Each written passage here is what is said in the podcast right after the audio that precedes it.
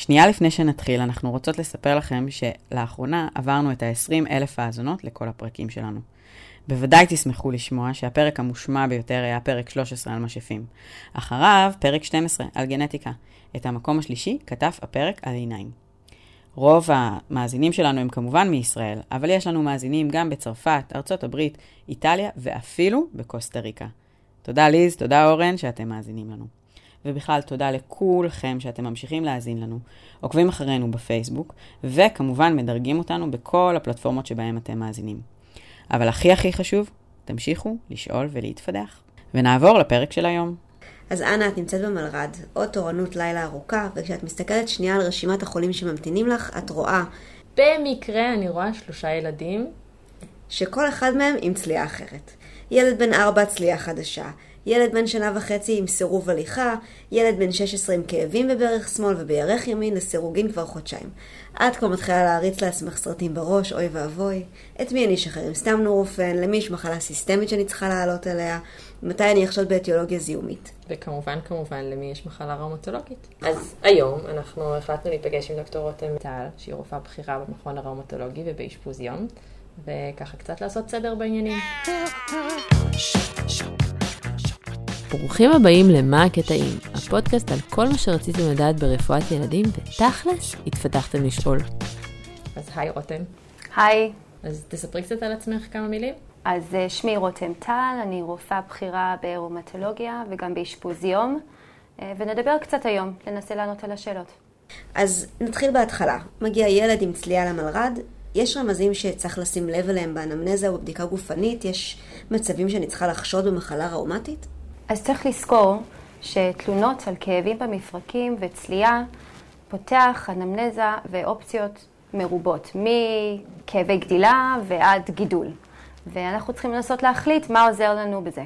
כמה שיטות. אז דבר ראשון, לנסות לראות אם זה כאבים במפרק אחד, או כאבים פוליארתרלגיה או פוליארתריטיס, כי לכל אחד יש הבחנה מבדלת אחרת. בנוסף, נעבור ברמזים באנמנזה, למשל, משך המחלה, כי רוב המחלות הראומטיות הן שבועות ולפעמים חודשים ולא יום-יומיים. סיפור משפחתי שתואם לנו למחלה אוטואימונית, גם אם זה לא דלקת פרקים, צליאק, IBD, פסוריאזיס, סכרת נעורים, הרבה דברים שהם באים ב clusters ביחד. אה, בנוסף לזה, תלונות סיסטמיות. כל התלונות הסיסטמיות הן הרבה יותר חשודות למחלות סיסטמיות. זאת אומרת, כל הירידה במשקל, הזעות לילה, ירידה בתפקוד, האטה בגדילה, אלה בדרך כלל לא הולכים עם Juvenile Idiopathic Arthritis, שזאת מחלת הצליעה הכי שכיחה שלנו. וצריך לזכור שלרוב הילדים עם JIA הם ילדים שנראים טוב ומרוצים. אז האמת שזו באמת נקודה חשובה, כי יש כל מיני כללי אצבע כאלו שאנחנו הרבה פעמים מסתמכים עליהם. אז באמת ילד עם JIA הוא ילד שהוא יחסית מה שנקרא happy limper, זאת אומרת, הוא סך הכל שמח למרות שהוא צולע. אז יש עוד כל מיני חוקים כאלו שאנחנו יכולים להשתמש בהם? אז, אז קודם כל צריך לשאול על המשך, נכון? נוקשות בוקר זו תלונה מאוד מאוד חשובה. ילד ספורטאי עם כאבי ברכיים מרגיש יותר טוב שהוא נח ומחמיר שהוא עושה פעילות. ילד שיש לו דלקת פרקים, יש לו נוקשות אחרי מנוחה, שנוקשות זה לפחות 20 דקות. וזה יכול להיות אחרי שנת לילה, זה יכול להיות אחרי שהם ישבו בשיעור שעה, זה יכול להיות אחרי שהוא ישב באוטו שעה, וזה משתפר בתנועה. אז הניואנסים האלה מאוד עוזרים לנו להחליט אם זה כאב דלקתי או כאב אה, מכני או ממקום אחר. כאבים גם לא אמורים להעיר משינה בדרך כלל אם הם רומטיים, שזה מאוד חשוב ושאלה שצריך לשאול. אוקיי, okay, אז ככה עוד דברים שאנחנו צריכים אה, לבדוק כן, באנמנזה, בבדיקה. כן, אז באנמנזה אנחנו ממש שואלים על כל התלונות הסיסטמיות, גם אם יש פגיעה בתפקוד, גם ירידה במשקל וכל ה-B-symptoms שדיברנו עליהם, גם משך המחלה, סיפור משפחתי שכבר ציינו. אני חושבת שאלה הדברים החשובים, לא לזכור שצליעה, גם אם יש ארטריטיס אמיתית, יכולה להיות משנית להמון דברים. אז תשאול זיהומי כמו שצריך, וילדים גדולים לא לשכוח. לשאול גם על פעילות מינית שיכולה לגרום לארטריטיס, שזה חשוב. בנוסף, לדעת אם זה האירוע הראשון או אירועים חוזרים. למשל FMF, מחלה שכיחה, שעושה התקפים חוזרים של צליעה. Mm-hmm. זה חשוב, ותלונות נלוות. עם חום ובלי חום, זה גם דברים שנורא חשוב לשאול באנמנזה. בבדיקה אנחנו בעצם פותחים בראש את כל ההבחנה המבדלת. אז מעבר ללחפש קודם כל את המפרק שמתלוננים עליו, בדיקה כללית שאין פריחה של HSP, שאין כבד וטחול מוגדל, שאולי רומז על משהו ממאיר ובלוטות לימפה. אם אנחנו מסתכלים על המפרק עצמו, להסתכל על אורך של הרגליים, על דלדול של השריר, שרומזים לנו שזה יותר ארוך אולי ממה שמדווחים, או אפילו מה ששמו לב בבית. אני חושבת שאלה הדברים הכי חשובים בבדיקה הגופנית. בנוסף לזה, גם במעבדות, שנדבר על מה הם הדגלים האדומים במעבדות. בגילאים השונים יש אה, הבחנה מבדלת שונה, נכון? אז אה, את יכולה ככה לעשות לנו איזושהי חלוקה לפי גילאים? כן, אז בואו נחלק את זה לילדים צעירים, שזה בערך עד גיל שלוש, ילדי בית ספר, שזה עד גיל 11-12, ו-young adults או מתבגרים, שזה מ-11-12 והלאה. ילדים קטנים, תמיד ההבחנה מבדלת הראשונה היא זיהומית. septic arthritis, osteomyelitis, discitis, אלה דברים חשובים, הם יותר נופלים גם, אז הבעיות המכניות יותר גדולות. אלה הדברים העיקריים, וכמובן גידולים. נוירובלסטומה, למשל, יכולה לעשות גם כאבי פרקים וגם ארתריטיס ממש.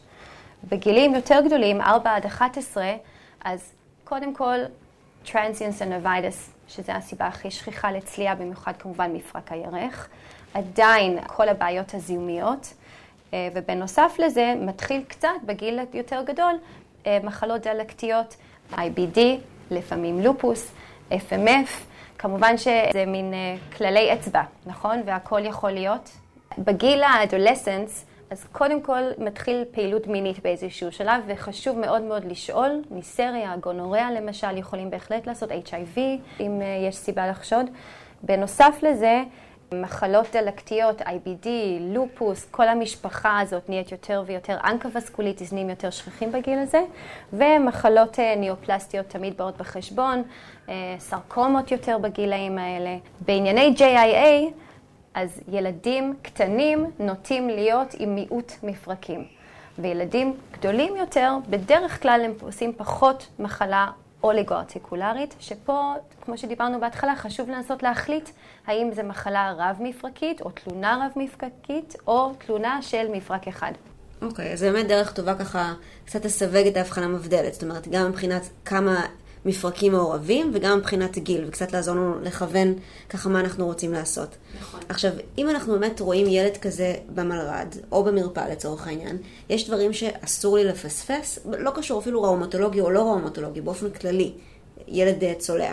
אז קודם כל אנחנו רופאי ילדים, ולכן הכי חשוב תמיד לחשוב על מחלות זיהומיות במקום הראשון. למשל, ספטיק את'ריידס, בעיקר אה, בהיפ, יכול להתפספס. מאוד מאוד חשוב לתפוס את זה בזמן, כדי שלא יהיה נזק או AVN אפילו למפרק. אז זה אסור לנו לפספס. ממאירויות, צריך לזכור שכמעט כל הממאירויות, מלימפומה או מחלה ראשונית או גרורות, עושים אטרלגיה ואפילו ארטריטיס בעד 50% מהילדים, וזו תלונה מאוד מאוד חשובה. אלה השני הדברים העיקריים, אני חושבת, במחלות הלא רומטיות. אוקיי, okay, ומבחינה ראומטית, דברים שאני יכולה לראות במלר"ד או במרפאה? אז דבר ראשון, בואו נדבר על מחלות שהן רומטיות. למשל, Macrophage Activation Syndrome, שזה בעצם HLH פשוט משני למחלות רומטיות ולא למחלה גנטית או אחרת. זאת מחלה שאסור לנו לפספס בגלל שיש לה תמותה מאוד מאוד גבוהה. כל ילד שמגיע למיון עם חום, שנראה רע, ויש פניות, במיוחד אם יש CRP גבוה ושקיעה נמוכה, צריך לחשוב על מס כחלק מההבחנה מבדלת, וזה יכול גם להיות בהתייצגות של המחלה. זאת אומרת, זאת הפעם הראשונה שנחשוד שיש לילד מחלה רומטית. בנוסף, קוואסקי, ואי אפשר לדבר על קוואסקי בלי שנדבר שנייה על כל התסמונות הדלקתיות שהן אחרי קורונה, נכון? MIS-C, PIMS, איך שנקרא לזה. זה גם מאוד מאוד חשוב. יכול להתבטא בכמה דרכים, אחד שהוא Kawasaki-like, והשני שיותר עם cardiogenic shock, וגם הם תמיד בהבחנה מבדלת. בנוסף, צריך לזכור שב-HSP לפעמים הכאבים או הארתריטיס מקדים את הפריחה, ואנחנו יכולים לראות את הילדים האלה לפני הפריחה שלהם. גם ילד שמגיע עם ארטריטיס, אסור לשכוח שלפעמים זו תלונה שהיא בכלל משנית למשהו אחר. למשל, IBD, שזה מאוד חשוב, כי לפעמים ההסתמנות תהיה רק אקסטרה אינטסטינלית, ואם לא נחפש את זה בצורה פעילה, אז אנחנו נפספס.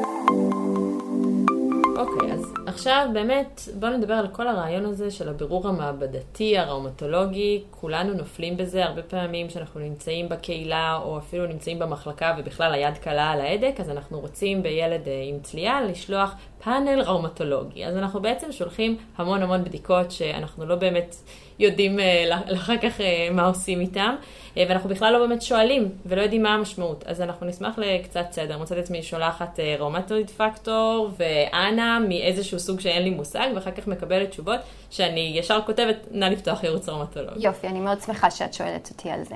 אז בואו נתחיל עם הדברים הפשוטים, בסדר? שזה בעצם מדדי הדלקת, שקיעה ו-CRP.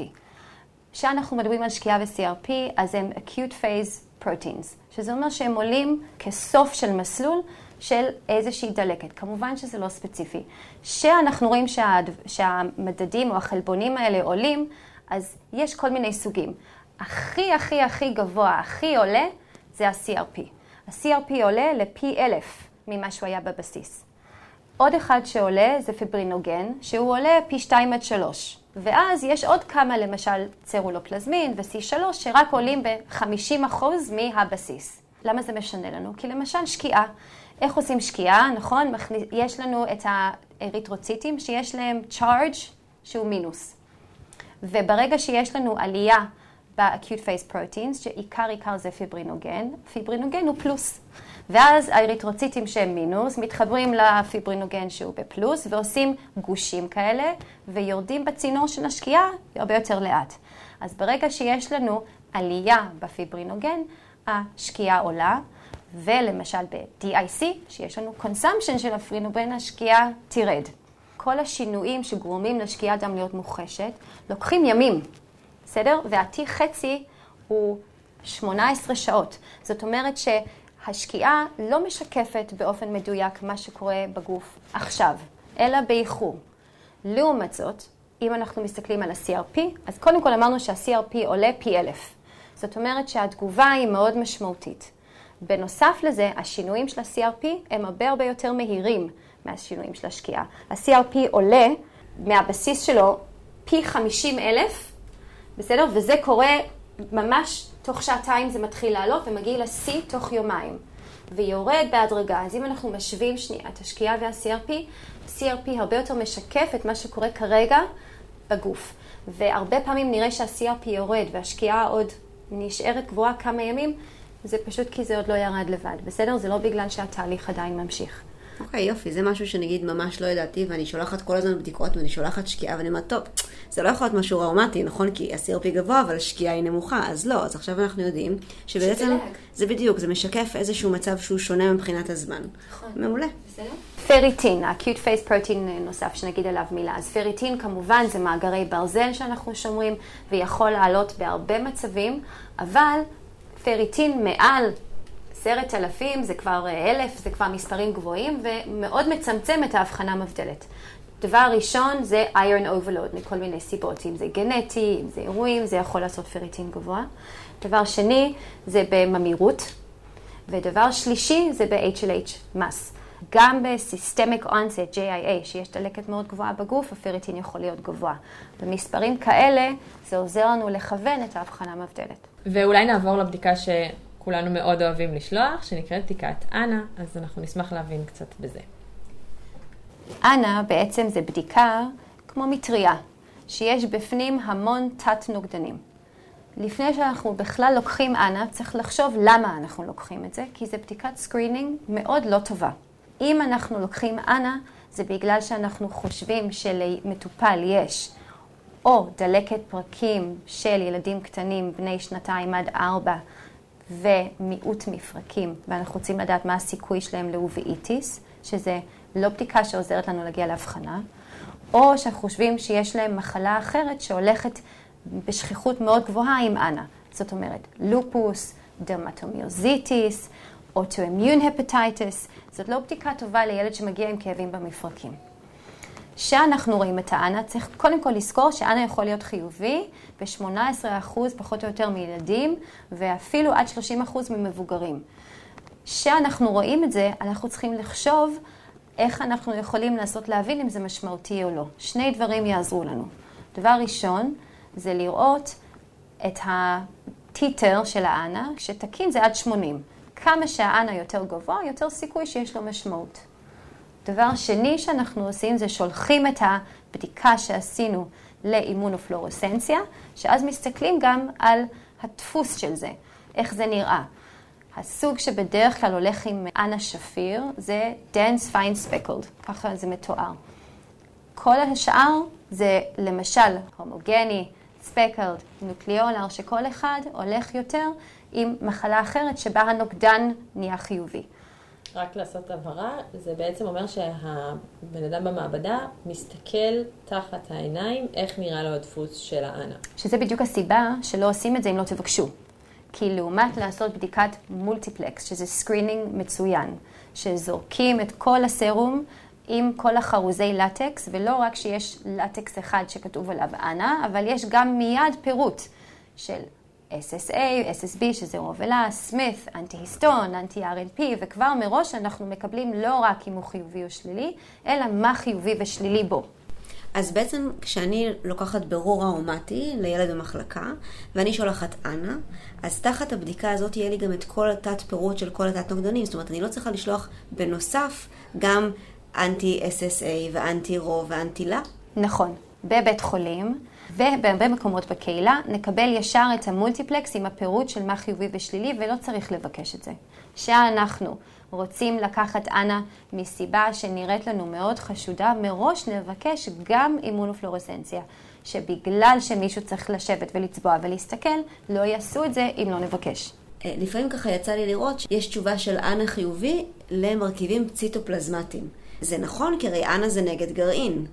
נכון, אבל יש גם נוגדנים שהם cytoplasmic, שיכולים להיות חיוביים, וגם פה הם יכולים לתת pattern מסוים, שבדרך כלל יכתבו אותו אם יראו אותו, והרבה פעמים תראו את זה בתשובה, שפשוט כתוב אנה חיובי ציטופלזמיק, ומה שאתם תראו באימונופלורסנציה זה איזה דפוס זה עושה. אוקיי? וזה בשביל לעזור לנו כשיש מחלה סיסטמית, וטעינו נגיד הילד צלה, אבל יש לו בעצם IBD. אז זה נכון, זה לא בהכרח עוזר לנו במחלות מפרקיות ראשונות, אבל אם אנחנו חושבים שלילד יש איזושהי מחלה אוטואימונית כללית, למשל הפטיטיס, או sclerosing cholangitis, אז לפעמים ה cytoplasmic ANA יהיה חיובי, כי זה לא אחד מהנוגדנים שמופיעים בפירוט של ה ANA ב multiplex. אז נעבור עכשיו לבדיקה האחרונה שאנחנו לוקחים בכל הבירור, rheumatoid factor. אז rheumatoid factor גם יכול להופיע בבריאים, גם בילדים וגם מבוגרים, אבל הרבה פחות מאשר אנה, בסדר? משהו כמו חמישה אחוז בילדים, אה, מבוגרים פחות או יותר אותו דבר. צריך לזכור שמראש כל הילדים שיש להם הבחנה של JIA, חמישה אחוז יהיה להם RF חיובי. בפרופורציה, שזה בדרך כלל הילדים שיש להם מחלה כמו רימטוד את'ריידס של מבוגרים, סימטרי, פוליארטיקולרי, אירוסיבי, נראים נורא חולים. רוב הילדים עם JIA שאנחנו רואים או שמתלוננים, יהיה להם RF שלילי, וגם כאן זאת בדיקת screening לא טובה, אלא אם כן אנחנו חושבים שזה יהיה ילד עם polyarticular JIA. צריך לזכור שגם RF יכול להיות חיובי בהרבה דברים אחרים, ולא רק בדלקת פרקים. למשל, מחלות זיהומיות, שיש רשימה גדולה מ hepatitis ו bacterial endocarditis והרבה דברים אחרים. מחלות אה, אחרות של אה, לופוס, sarcoid, JDM, גם בדיקה שהיא צריכה להיות מכוונת לפי קליניקה שנראית לנו חשודה למחלה ספציפית.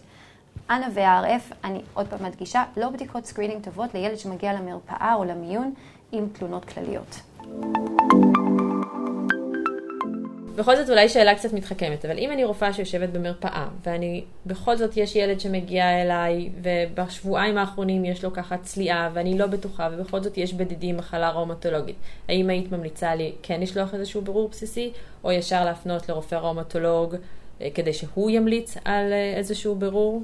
בואו נבדיל בין תלונות על כאבים, בסדר, במפרקים או ברגליים, לבין בדיקה עם ארטריטיס.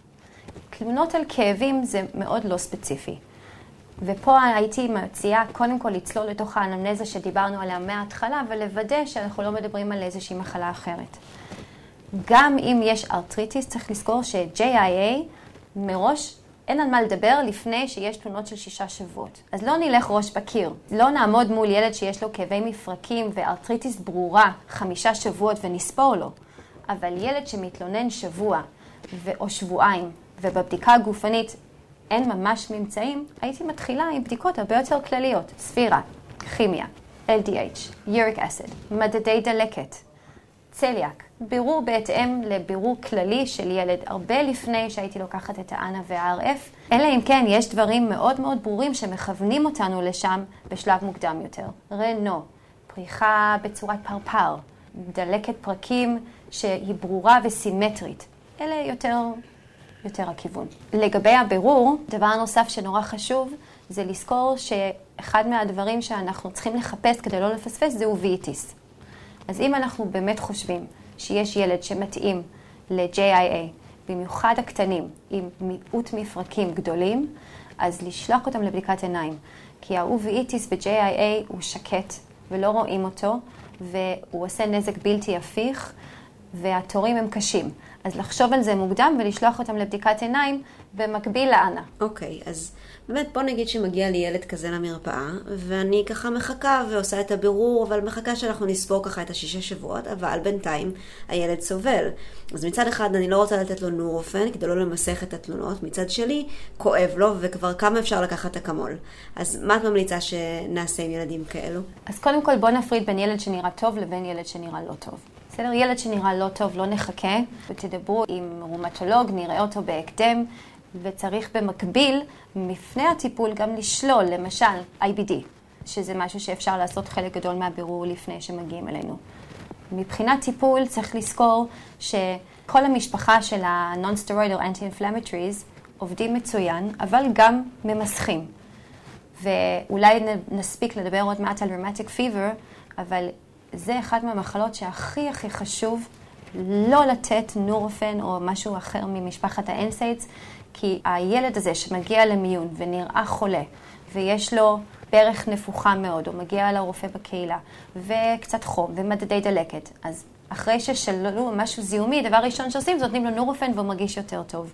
אבל בעצם לא הגענו להבחנה. אז אם לתת טיפול, אז SOS, והייתי מאוד מאוד שמחה אם אפשר תמיד לדבר איתנו ולהביא ילד שבאמת נראה מטריד אלינו להערכה קודם. אז אולי לסיום, אה, נגיד איזה מילה וחצי על אבחנות שכיחות אה, ראומטולוגיות בילדים, איזה משפט מחץ ככה שנזכור על כל אבחנה. אז דבר ראשון זה FMF. בגלל המיקום הגיאוגרפי שלנו, יש לנו המון המון המון FMF, אבל יותר מזה, יש לנו המון נשאות ל-FMF. עם אה, סטטיסטיקה של משהו כמו אחד מתוך ארבעה או חמישה אנשים בישראל יהיו חיובים ונשאים לגן אחד של FMF. למה זה חשוב? כי ההחלטה על את מי להפנות לבדיקה גנטית ל-FMF צריכה להיות מאוד תלויה בקליניקה.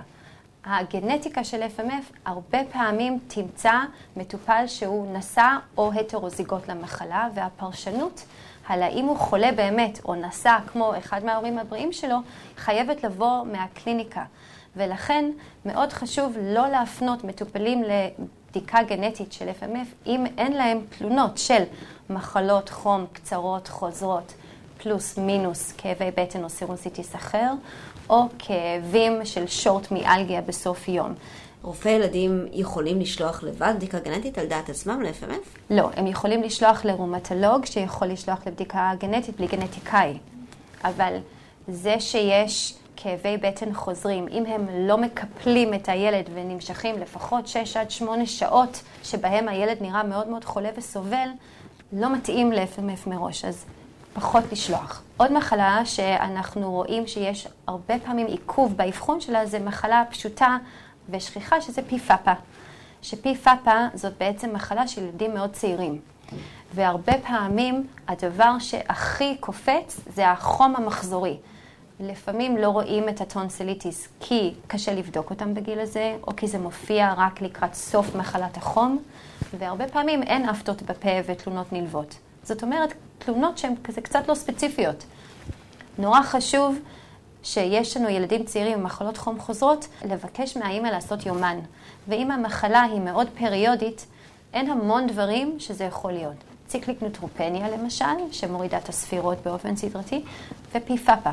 אז חשוב לזכור את זה. אוקיי, נגיד היה לי ילד במרפאה, שבאמת מאובחן עם פיפאפה, והילד בן ארבע, ואימא באה ושאלה אותי, אבל תגידי, איך אני יודעת שזה לא באמת סטרפ, אלא פיפאפה, אלא התקף? מה, אני אחכה עד שתהיה תרבית, לתת סטרואידים, לא לתת סטרואידים, לתת מוקסיפן, לא לתת מוקסיפן? אז איך אפשר באמת לדעת? איך הייתי מנהלת ילד כזה? דבר ראשון שצריך לעשות זה אם אתם מתלבטים והילד בגיל מתאים לסטרפים, אז תיקחו משטח פעם או פעמיים. הרבה פעמים צריך יותר מהתקף אחד כדי לראות שזה באמת פיפאפה. אני חושבת שילד שיש לו התקפים חוזרים של דלקת בגרון וחום, חבל על הזמן של ההתקף עד שמחכים למשטח חיובי.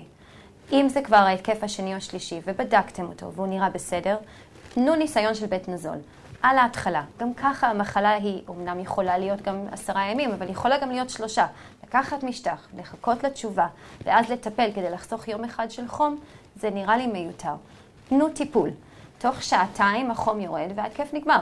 וזה חלק מההבחנה. אז אם אני נגיד מנסה לתת מנה של Betnesol, והילד מגיב, והכל ככה עבר, אז אני יודעת שזה לא strep. אם זה לא חולף, אז אני צריכה להתחיל לחשוב על strep. אם זה לא חולף, אז צריך להתחיל לחשוב על strep או מחלה ויראלית אחרת. ועוד אופציה זה שהחום יורד ועולה שוב. עכשיו, אם החום יורד ועולה שוב, אז בדרך כלל הסיבה היא שלא נתנו מספיק סטרואידים.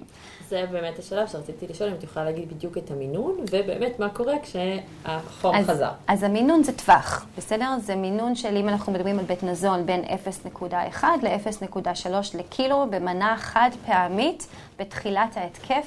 ואנחנו מצפים שתוך שעתיים ההתקף נגמר. זה מבחינתנו תגובה מספקת. בדרך כלל אני מתחילה במשהו כמו 0.2, מקום טוב באמצע, שיהיה מספיק כדי שיגיבו, ואם אנחנו רואים שזה מספיק, אפשר לנסות בפעם הבאה לרדת. אני ממש מנחה את ההורים, שאם זה חוזר עליו שוב ושוב, לא צריך אפילו ללכת לרופא ילדים, ההתקפים נוטים להיות מאוד דומים אחד לשני. ואפשר לתת קודם כל את הבית נזול בבית, אם זה התקף טיפוסי ואין סיבה אחרת לחום, ורק אם זה לא משתפר, ללכת לרופא. ואם למחרת החום עלה שוב? אז בעיקרון, אנחנו לא חוזרים על המנות של הבית נזול. אני יודעת שיש כל מיני שיטות, לתת עוד מנה, לתת יום אחרי יום, נותנים מנה חד פעמית. אם זה לא מספיק, בהתקף הבא, ניתן מנה יותר גדולה.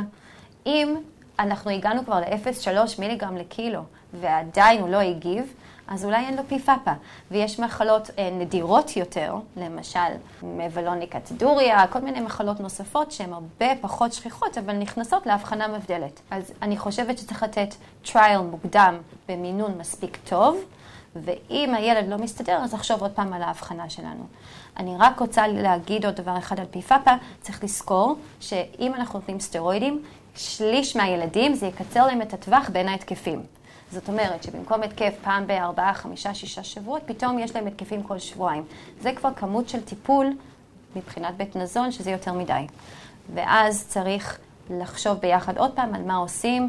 בדרך כלל, אם נדלג על המתן בהתקף הבא, זה יכול להסתדר, ואם לא, אז יש עוד אופציות טיפוליות, כמו למשל כל חצין ששווה לנסות. מדהים, ממש ממש סגרת פינה. מחלה אחרונה שאני אשמח לדבר איתכם קצת עליה, זה רימטיק פיבה. ולמה?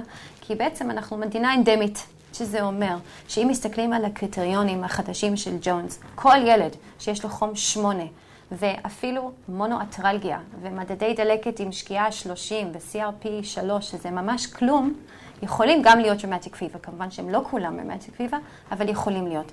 ולכן ילד שמגיע עם כאבים או arthritis במפרק אחד, ונראה חולה, שזה מה שאמור להיות, ויש להם חום ומדדי דלקת מוגברים, אז כמובן שצריך לחשוב על septic arthritis, וזה בסדר לעשות ניקור, אבל אם הניקור שלילי, אין המון תאים, אז לא לתת נורופן ולשלוח אותם הביתה בלי להשלים את הבירור, כי אנחנו ממסכים את ההבחנה, נכון? רימטיק פיבה מאוד רגיש לנורופן, ומה שקורה זה שההתקף עוצר, או נהיה פחות, פספסנו את הלב ולא טיפלנו כמו שצריך.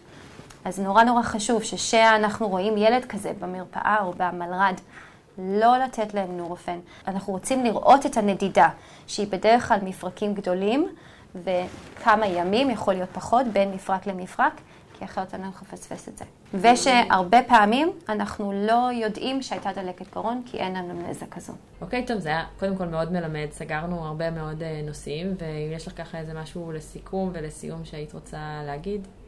אז אם יש צורך בהערכה של רומטולוג, לא צריך באמת לחכות ולספור שישה שבועות. תדברו איתנו, נראה את המטופלים ונקדים את התורים אם צריך, בילדים שזה מתאים. שוב, המון המון תודה, זה היה סופר מלמד. ועד הפעם הבאה תמשיכו לשאול ולהתפדח. האזנתם לעוד פרק של מה הקטעים. את הפודקאסט מגישות ועורכות דוקטור אנה ברמלי, דוקטור נועה זיו ודוקטור טל גולדשטיין עקביה. תודה לכל הרופאים שמשתתפים איתנו בפודקאסט, ותודה מיוחדת לבן הזוג האהוב של ישי על כל העזרה בארגון הפרקים, תיקון הסאונד והידע הרפואי שהוא צובר בעל כורחו. ואם גם לכם יש שאלות שעד כה התפתחתם לשאול, או כל שאלה אחרת, חפשו אותנו בפייסבוק, מה הקטעים, ותכתבו לנו. ועד הפעם הבאה, תמשיכו לשאול ולהתפתח.